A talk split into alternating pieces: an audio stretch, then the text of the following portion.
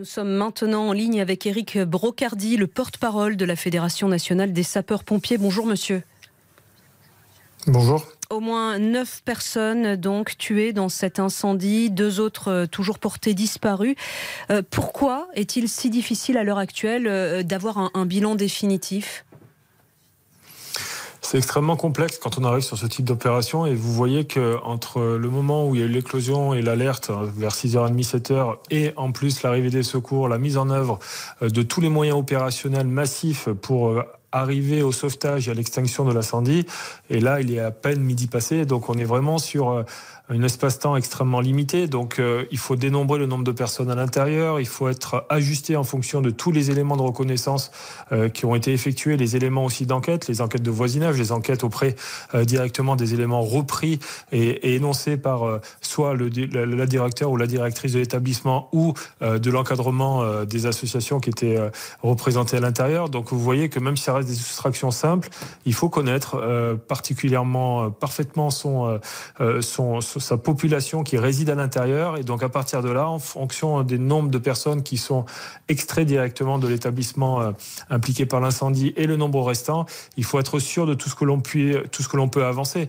Donc pourquoi bah, Tout simplement parce que repose sur le commandant des opérations de secours, des actions de sauvetage, des actions d'extinction, des actions, euh, on va dire, euh, d'enquête immédiate pour permettre justement de déclencher derrière euh, toutes les actions nécessaires pour que la gendarmerie et les équipes de reconnaissance et de recherche des causes des circonstances des incendies puissent œuvrer en parallèle de tout le dispositif de secours en même temps faire des remontées euh, opérationnelles auprès euh, euh, des préfectures, donc pour permettre avec une certaine agilité de pouvoir répondre à cela. Ce n'est pas une mince affaire, c'est pas toujours évident, et donc il est nécessaire de consolider à chaque fois les bilans et de faire face justement à, à la partie aussi, on va dire, de l'événement en lui-même, qui procure beaucoup à la fois d'émotions, d'excitation, et forcément, il faut concentrer tout ce tout ce type d'énergie-là. Il faut mm. concentrer tout ce type d'informations qui repose sur le commandant des opérations de secours et les sapeurs-pompiers pour faire euh, euh, toute la clairvoyance sur ce qui s'est passé et notamment sur aussi sur le nombre de personnes potentiellement euh, sous les débris. Éric Brocardi, 28 personnes se trouvaient sur place au moment où, mm. le feu s'est déclenché. Seules 17 d'entre elles ont été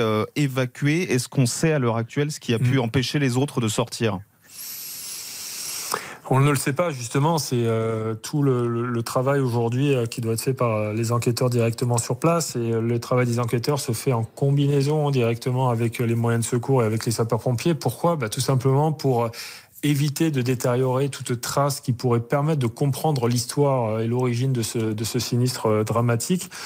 Donc vous voyez bien que euh, toute la l'attitude et le savoir-faire des sapeurs-pompiers et en même temps des forces d'enquête vont permettre de comprendre effectivement pourquoi un certain nombre de personnes sont déjà sorties, d'autres non. voilà, on est sur un établissement très particulier, on est dans un département très particulier avec des architectures mm. particulières qui font toute la beauté de ce département-là aussi.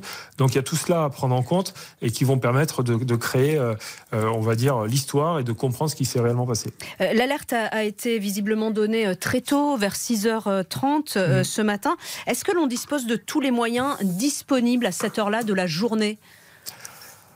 Vous imaginez bien que oui, comme tout au long de l'année au niveau des sapeurs-pompiers. Pourquoi? Parce que sur ce type d'établissement, vous avez euh, forcément des actions et des départs, ce que l'on appelle réflexe chez les sapeurs-pompiers, dès lors que vous faites euh, le 112 ou le 18. Donc ça veut dire que dès lors que vous partez pour un gîte ou pour euh, tout établissement pouvant recevoir du public, avec notamment une partie à sommeil, vous avez un, un, pré-dispositif qui est déjà engagé de manière réflexe. Donc ça veut dire avec des moyens, ce qu'on appelle des engins pompe de type fourgon et en même temps des, moyens de type grande échelle, ce qu'on appelle des MEA, des moyens élévateurs aériens, et en même temps aussi, vous avez toute la partie euh, secours et secours sanitaire avec euh, le service de santé de secours médical, avec le SAMU, avec euh, l'ensemble des infirmiers de sapeurs-pompiers, des médecins sapeurs-pompiers qui permettent justement de s'organiser très rapidement avec justement une base de travail, une base opérationnelle qui, lorsqu'elle est engagée, se repose justement sur ce qu'on appelle mm. des retours d'expérience, des manœuvres type que l'on fait au quotidien pour permettre justement de répondre très rapidement et massivement à ce type d'opération.